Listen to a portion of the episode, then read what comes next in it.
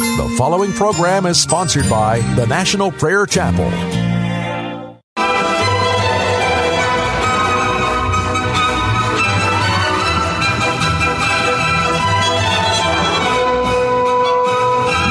It's time to blow the trumpet in Zion. Welcome to Pilgrim's Progress, brought to you by the National Prayer Chapel with Pastor Ray Greenley.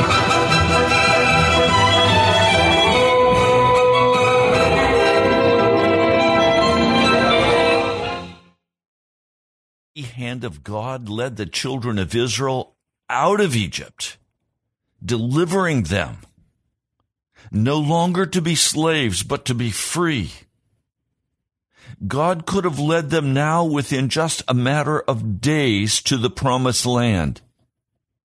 But instead, he took them to the Red Sea and he crossed through that Red Sea. The Red Sea closed behind them. Now they could not escape. They were marooned in the desert. It was God's purpose to take them to that desert to test them and to teach them His ways. If they were successful in learning and obeying and trusting in the God of heaven, they would be led into the promised land and all of the rich promises of God would be fulfilled in their lives. We come now to the book of Numbers, the 13th chapter. The Lord said to Moses, Send some men to explore the land of Canaan, which I am giving to the Israelites.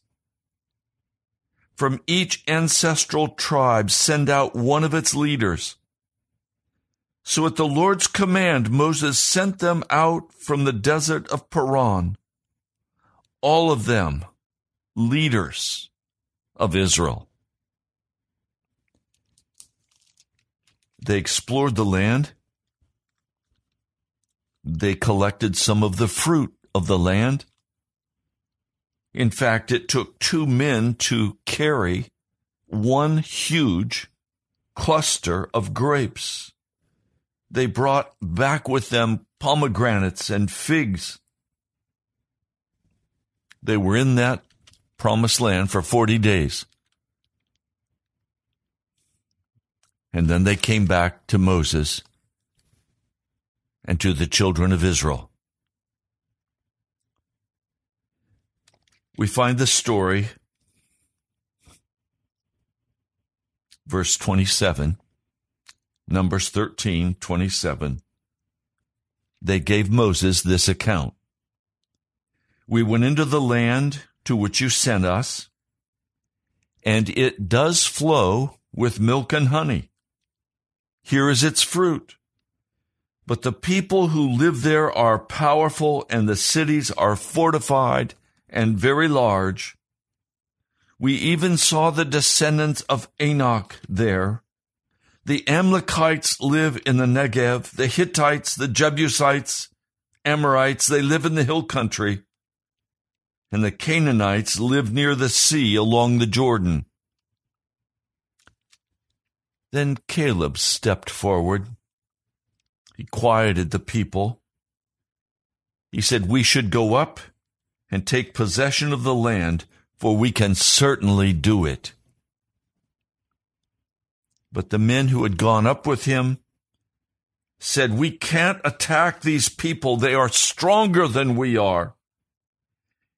And they spread among the Israelites a bad report about the land.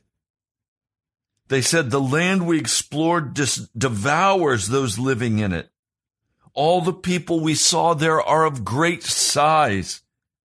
We saw the Nephilim. The descendants of Anak came from the Nephilim. We seemed like grasshoppers in our eyes, and we looked the same to them. Now, that night, all the people of the community raised their voices and wept aloud. All the Israelites grumbled against Moses and Aaron, and the whole assembly said to them, If only we had died in Egypt or in this desert. Why is the Lord bringing us to this land only to let us fall by the sword? Our wives and children will be taken as plunder. Wouldn't it be better for us to go back to Egypt? And they said to each other, We should choose a leader and go back to Egypt. Now, if you know the story at all of the children of Israel as they were in that wilderness, this is not new behavior for them. They have, time after time, grumbled against the Lord God of heaven. They felt like they were victims. They felt like everything was impossible for them. They felt that God was treating them unfairly. They were not willing to trust the God of heaven. I want you to note that. We're going to speak about that today. I hear Christian after Christian saying to me, I do not believe that the blood of Jesus Christ can remove all of my sin, Pastor. I believe I'm always going to be a sinner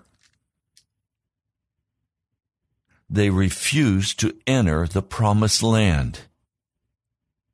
They refuse to accept that the blood of Jesus can wipe away their sin. Now, why would the children of Israel take this position? And why would those so called Christians of today take the same posture?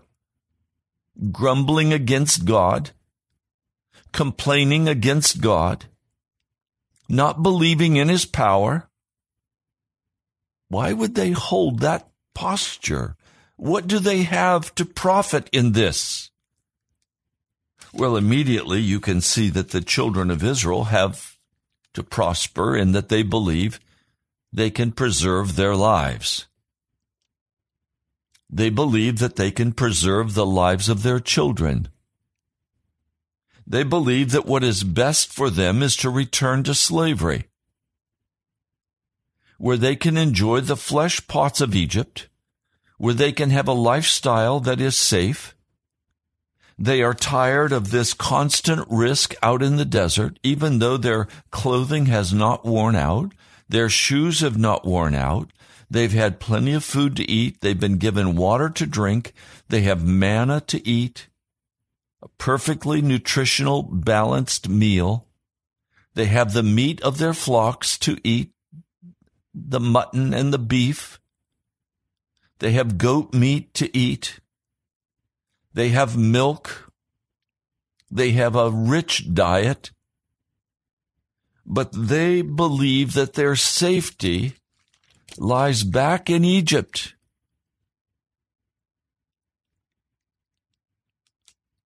Moses and Aaron fall down on their faces as the children of Israel come with their grumbling. Moses and Aaron have learned very quickly from the Lord God of heaven that the only hope is in the prayer closet, kneeling before the Lord.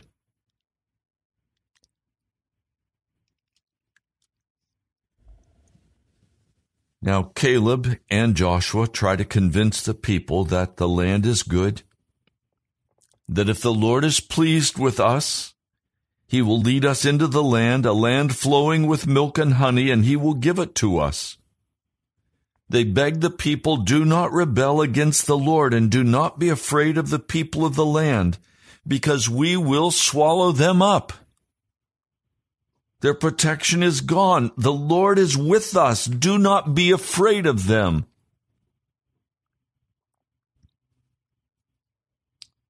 But the whole assembly now makes a decision that they're going to stone Moses and Aaron and they're going to return to Egypt. and the Lord appears in glory. They could have looked at any moment and seen the cloud of covering, or all that night they could have looked at the huge pillar of fire that lit their camp. But now it's the glory of God that appears.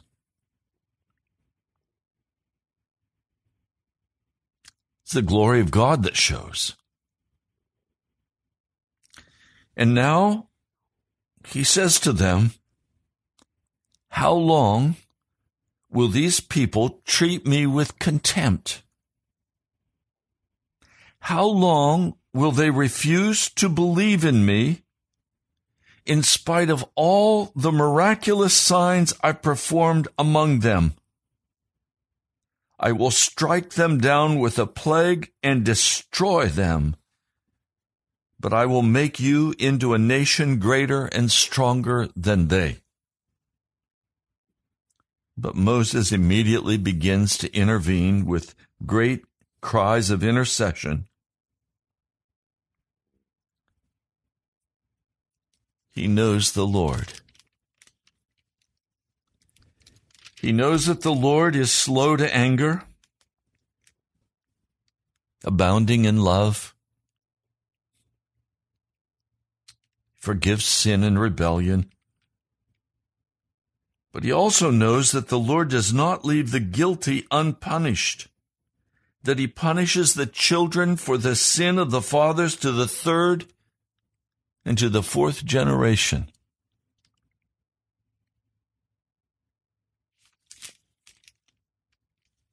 Now, in this time of grave crisis, the Lord says to them, No one who has treated me with contempt will ever see this promised land. But because my servant Caleb had a different spirit and follows me wholeheartedly, I will bring him into the land he went to, and his descendants will inherit it. Since the Amalekites and the Canaanites are living in the valley, turn back tomorrow and set out toward the desert along the route to the Red Sea. And then he proclaims that their bodies are going to fall in the desert. It took 38 years for all of those men to die in the desert, and their children suffered as shepherds in the desert because of the sin of their fathers.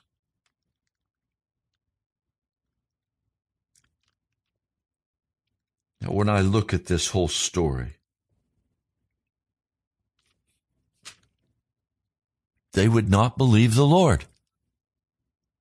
They simply would not believe what the Lord had said to them. If you look at the story in Deuteronomy, Moses gives it a little more color. You know that the book of Deuteronomy, Deuteronomy is where Moses reviews the whole history of the children of Israel as they have come out of Egypt. He says, You grumbled in your tents. You said, The Lord hates us. He's brought us out of Egypt to deliver us into the hands of the Amorites to destroy us. Where can we go? Our brothers have made us lose heart. Now, part of what happened is that after the Lord said, You're going to have to go back into the desert, and you're going to all die in that desert. After he said that, they encouraged one another. And they said, We'll go in and take the land. But it was too late. It was too late. Now, part of what I want you to immediately begin to understand out of today's message. And in a moment, we'll go to Hebrews, the 12th chapter, and you'll begin to see that. and also the 10th chapter and begin to see that God has a limit.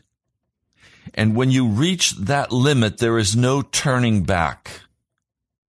Remember, I shared this week the story of Esau, where he sought repentance but could not find any. He was denied the ability to repent because he had crossed a threshold. You need to be very aware that God is merciful, He's kind, He's long suffering, but He finally comes to a place where He cuts us off and we have reached the end.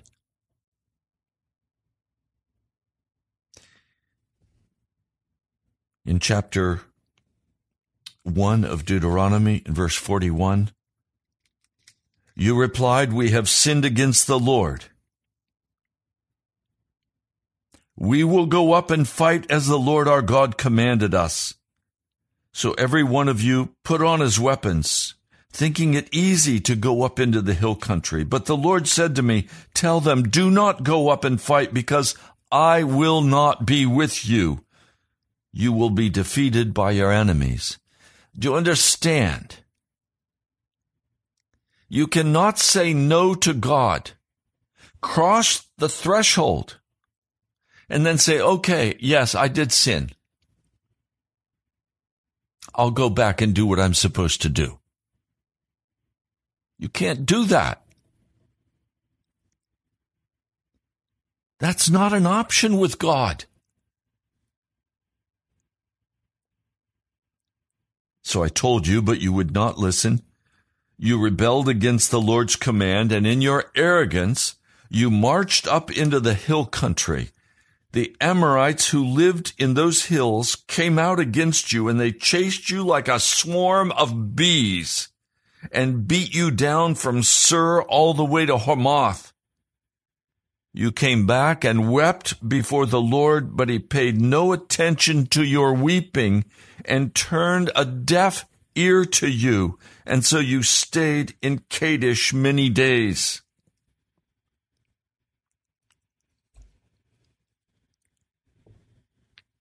Today is a day of salvation for you. Be careful you do not test the Lord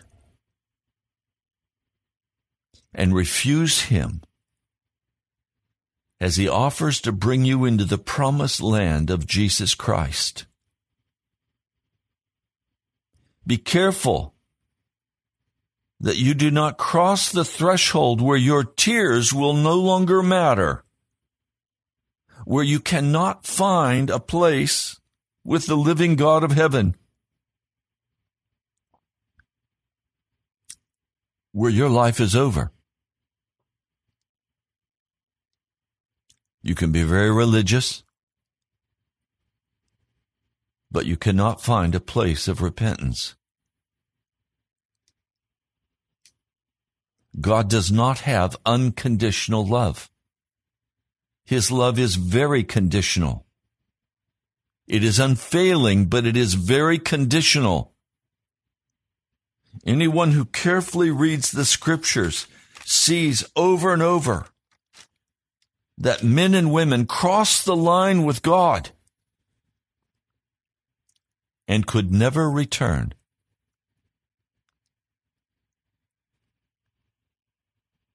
Now in chapter 2 it says, Then we turned back and set out toward the desert along the route to the Red Sea as the Lord had directed me.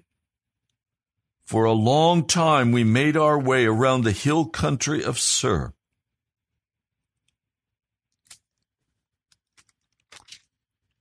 Thirty-eight years to be exact. And during those 38 years, every man who had scorned the word of the Lord and refused to go into the promised land, died and was buried in that desert.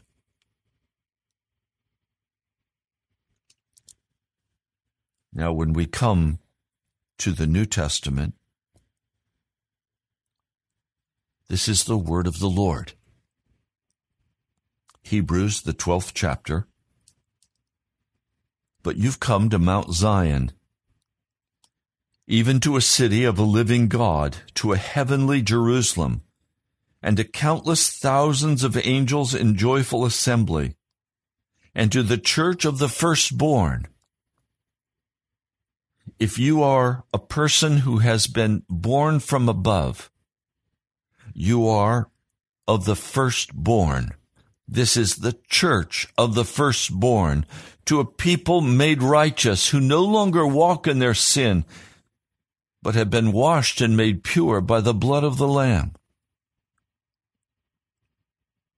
It says, to the church of the firstborn, having been written in the heavens, and to God, the judge of all conceivable men, and to the spirits of righteous men, having been made perfect. And to Jesus, a mediator of a new covenant, and to the blood of sprinkling, speaking better things than the blood with reference to Abel. Abel was a righteous man, but his blood could not wash away another man's sin. But the blood of Jesus Christ not only can wash away your sin, but set you free of your sin. I read that to you yesterday in Hebrews, the ninth chapter.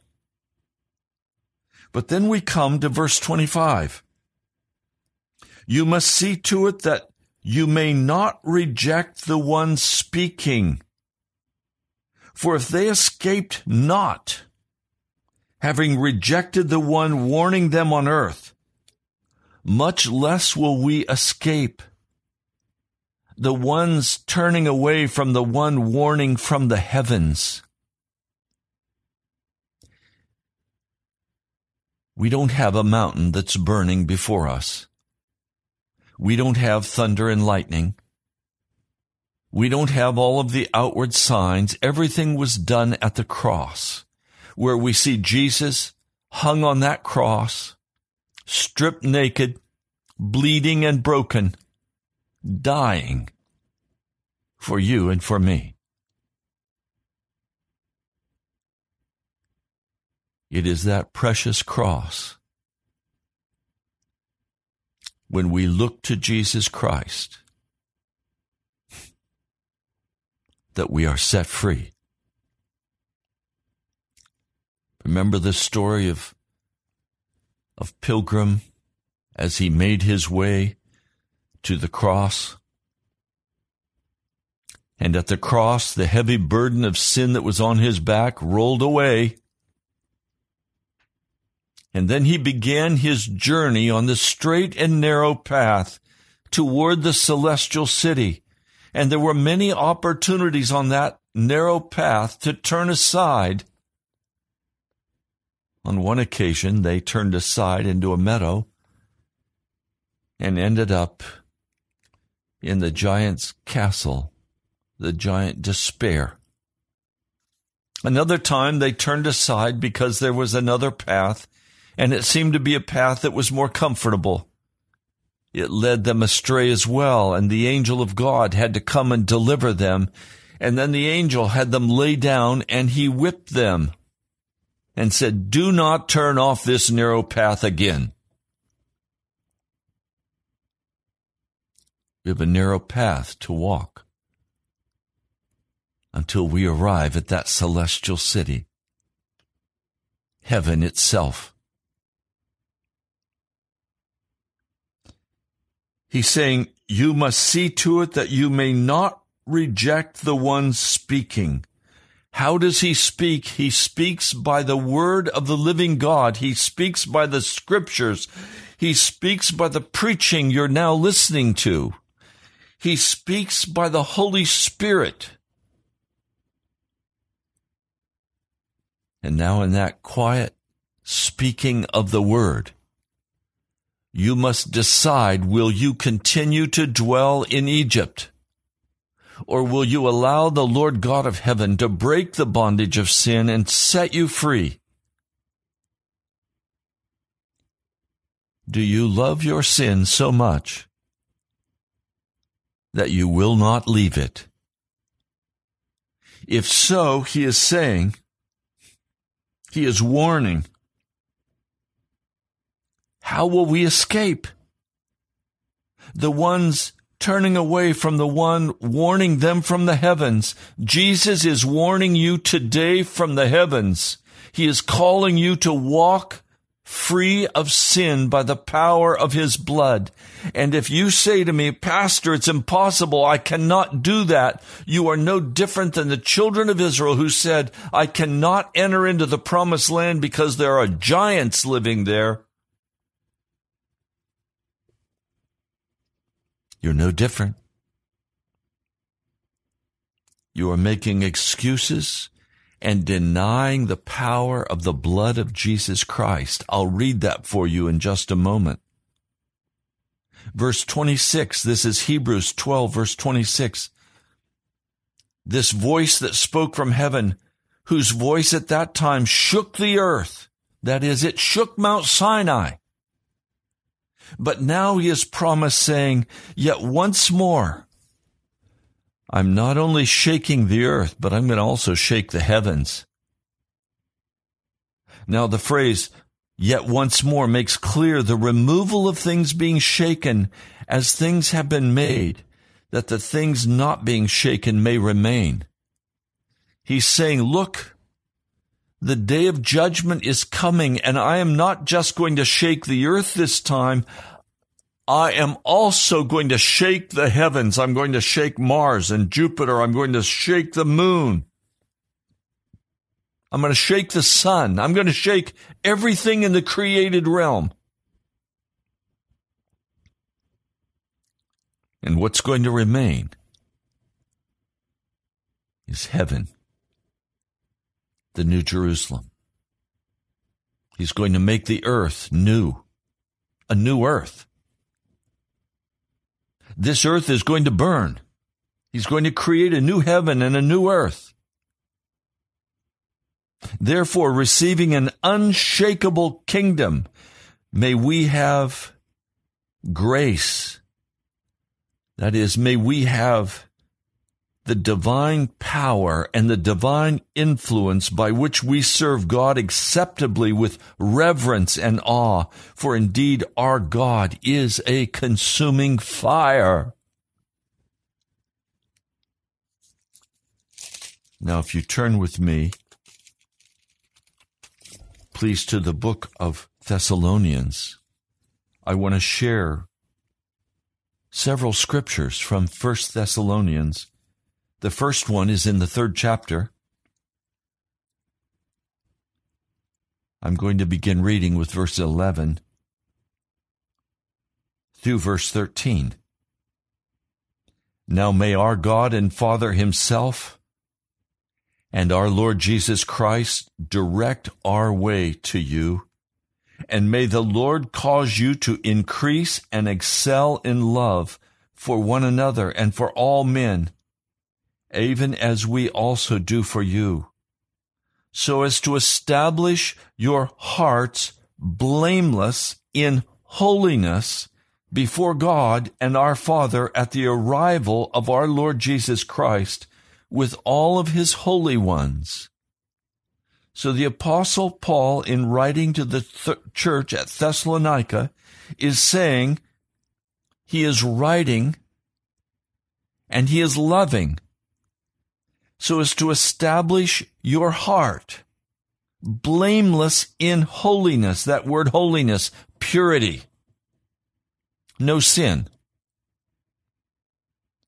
Then in the fourth chapter, verse 7, for God did not call us to uncleanness, but unto holiness or unto purity.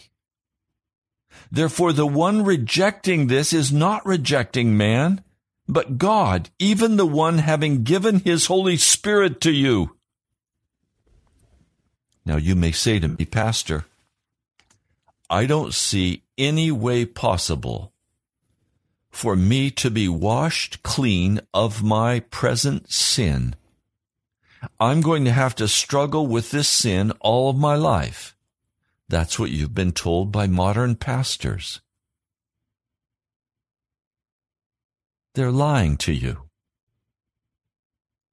Anyone who says and expects that a Christian will continue to walk in sin is like one of those spies that went into the promised land and came back with a false and bad report. Joshua and Caleb said, We should surely go in. We can take the land. The presence of God is with us. For God did not call us to uncleanness, but unto purity. Therefore, the one rejecting this is not rejecting man, but God, even the one having given his Holy Spirit to you. God gave to you his Holy Spirit that you would be washed and made clean and walk without sin in this life. Does that mean you're not going to be tempted? No. You'll be tempted. Does that mean that you'll never make a mistake? No, you'll make mistakes. We're talking here about that continual sinning against God in rebellion, believing that the power of God cannot deliver you. The purpose of God is to mature us, to grow us up. That's what the whole 12th chapter of the book of Hebrews is about, growing up that Christian who has utterly given himself over to Jesus Christ. Now, chapter 5. This is again 1 Thessalonians chapter 5. The apostle Paul says, Now, may the God of peace himself make all of you holy, completely, entirely. And may your whole spirit and soul and body be preserved blameless at the arrival of our Lord Jesus Christ, the one calling you is faithful, who will also do it.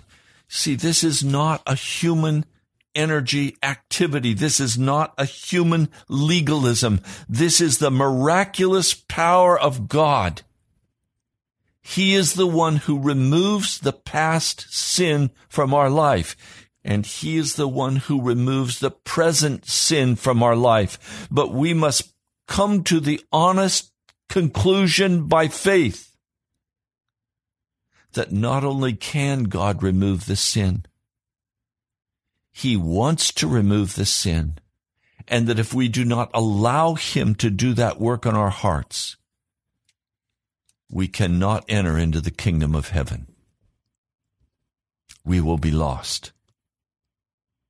That's why I've said to you over and over, it takes time to be holy. It takes time to be pure. You cannot devote all of your time to your family and to your work and to your sports. You cannot devote all of your time to your hobbies. The great focus of your heart must be Jesus Christ and Him crucified. It's going to take time to be made holy. If you do not set apart your heart to Jesus, you'll never be made holy and you will never enter the kingdom of heaven. You'll be very religious. You'll enjoy the dance and you'll enjoy the music and you'll enjoy the inspiration and you'll enjoy the pastor's jokes. You'll enjoy the church dinners and the concerts and all that goes with it, but you will never enter the kingdom of heaven because you never allowed yourself the time to search after Jesus to be made holy, to be made innocent, to be made pure by the blood of Jesus. Instead, you casually said, I can never leave my sin and Jesus has me covered and he's my judge and I don't need to worry. I'm on my way to heaven. And when I die, all the sin will be removed from my heart. Not true. If you believe that, you're going to miss heaven.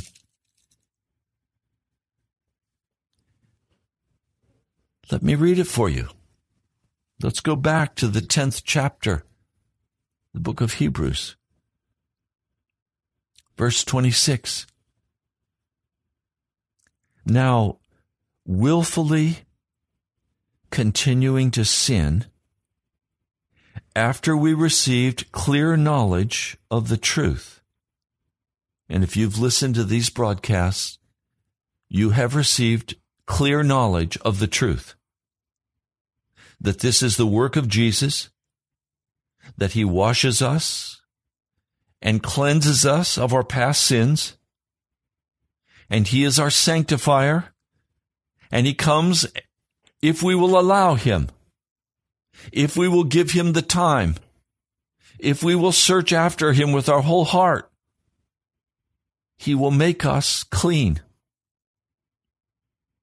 He will wash us and purify us.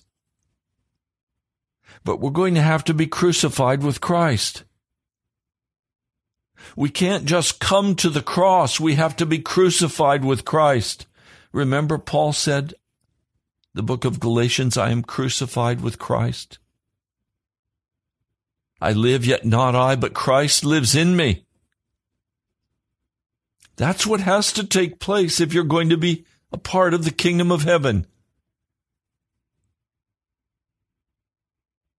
I have given you that clear knowledge of the truth. And the writer of the book of Hebrews says, if you willfully continue to sin, no sacrifice remains concerning your sin. You cross the threshold. You refused to give up your lifestyle of the American culture. You refused to turn aside from the lust of your heart and the lust of your flesh. You were determined you would do it your way. You would have your will accomplished and you comforted yourself with the lies of Gnosticism that you've been taught, that you're righteous even though you continue to walk in sin. That's one of the oldest heresies around the Christian church. It was against this heresy that the Apostle John wrote the first epistle of John.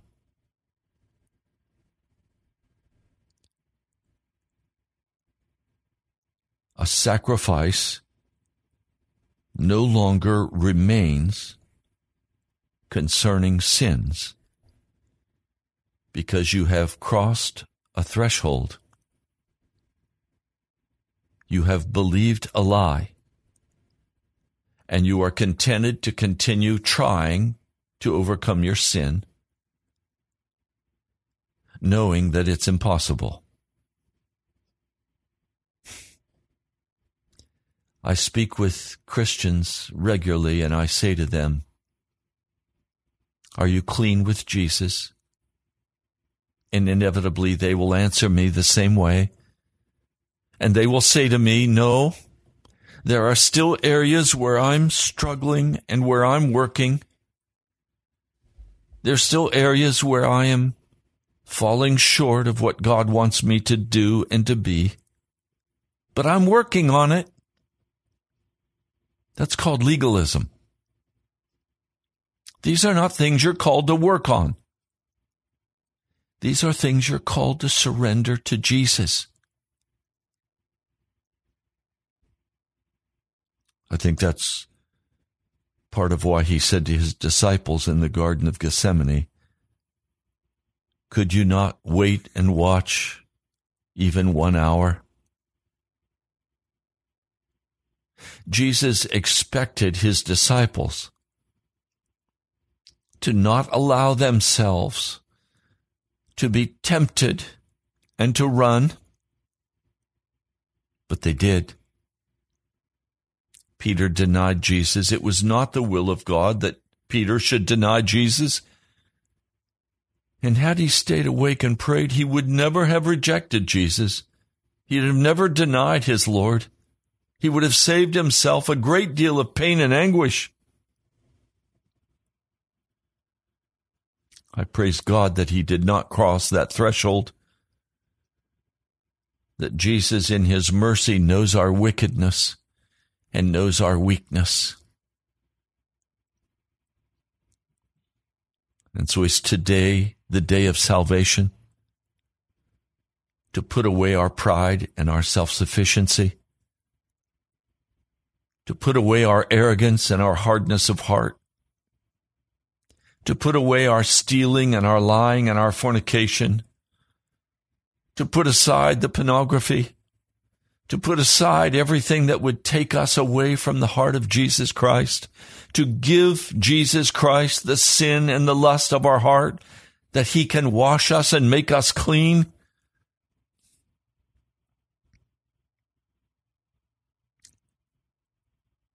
He says, now willful continuing to sin after we received clear knowledge of the truth. There's no longer a sacrifice remaining for sin, but a certain fearful expectation of judgment, even the fury of fire being on the point of consuming the adversaries. Anyone having rejected the law of Moses dies without mercy upon the word of two or three witnesses. But how much worse punishment do you think he will be considered worthy, the one having trampled the Son of God underfoot, in fact, having regarded the blood of the covenant by which he was made holy, a common thing, even having insulted the Spirit of grace? And now we understand the one having said, Vengeance belongs to me, I will repay, says the Lord. And again, the Lord will judge his people. It is fearful to fall into the hands of a living God.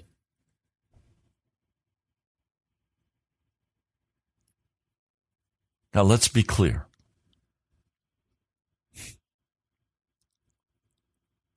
I want to believe much better things for you. I don't want to see you come to the end of your life or to the point of judgment and be told that because you would not leave your sin, because you believed that you could not stop sinning, and so you continued to indulge in your life those things of impurity, those things of darkness.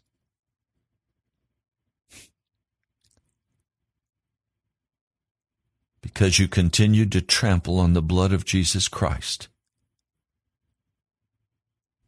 and treat as a common thing his precious blood.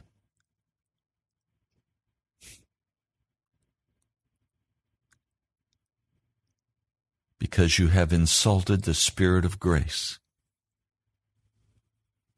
No sacrifice remains for you. And so I ask you boldly today are you still walking in your sin and making excuses for it? Are you still struggling to overcome your sin, knowing that you never can? And I confess I struggled for many years to overcome my sin and I could not.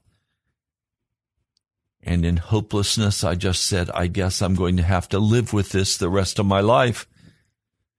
And Jesus is just going to have to accept me because this is who I am. And then the Lord revealed the truth to my heart that He will never accept me into the promised land as I am, that I have to be changed, transformed, made into a new creature. And he gave me the victory. He turned me from my sin. He disciplined me. He called me out. Do I make mistakes? Oh, yes, I still make mistakes. I'm still immature in some in some ways. Yes. But I no longer walk in open rebellion or secret rebellion against the Most High God. He has given me victory over that willful nature that would rebel against him. And I praise his name. What is your testimony? How do you stand with Jesus today?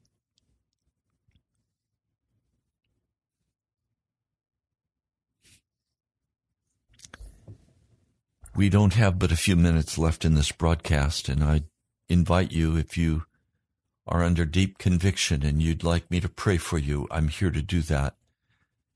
877 534 0780. That's 877 534 0780. We probably have five minutes. If you'd like to call quickly and ask me, Pastor, would you pray for me for victory? I'm happy to pray with you. But call now. Don't be like the children of Israel, who would not believe that the Lord God of heaven could deliver them, that the enemies were too great don't believe that the sin is too great, that Jesus cannot transform you and change you. He is willing and eager to do that. Will you trust Him today? Will you trust Jesus today? Now, while I wait for a call, I'm going to give you some information. I need to ask again for those moved by the Holy Spirit who want this message of holiness to go out to Washington, D.C. If you believe in this message and you want it to go forth, and you haven't given yet this month to help keep this broadcast on the air, I ask, would you please do whatever the Holy Spirit calls you to do? Write to the National Prayer Chapel, Post Office Box 2346, Woodbridge, Virginia 22195. Write to the National Prayer Chapel, Post Office Box 2346, Woodbridge, Virginia 22195. Welcome, Zach. What would you like to share? Welcome, Zach. What would you like to share? We have just a couple of minutes. So, hello, Pastor Ray. Um, wanting to share with everyone the blessing of worshiping God that brings the peace that only Jesus uh, through his death and his resurrection, he said, I have to go away so the Comforter could come. As it relates to the ten virgins who had five had the oil that the other virgins, the other five virgins wanted from the scriptures, as you recall, they they wanted the oil, but the five virgins that had the oil could not give them any of their oil, or else they would not make it themselves to greet, greet the bridegroom. And a lot of times we get so caught up in what is going to give us peace, and the world gives us a temporal peace. But if we will sit before God as as the disciples were in the Garden of Gethsemane, as uh, you know the the all you know the, uh, where he went and prayed just before the night that night before he was to be taken. He said, "Can you wait with me one hour?" And he went. He was sweating blood. He was under a lot of stress, and he came back, and they were all asleep. And we need to wake up to the peace that only can come through worshiping God. That's the oil that we need to fill our lamps. This is the glory. He said, Do not hide your lights under a bushel, but be salt to this world so that the gospel can go forth. We're all ministers, whatever we're doing, sweeping the, you know, whatever we're doing in this world, it doesn't matter what we're doing. We're servants to the one that created us, and Jesus Christ is seated at his right hand.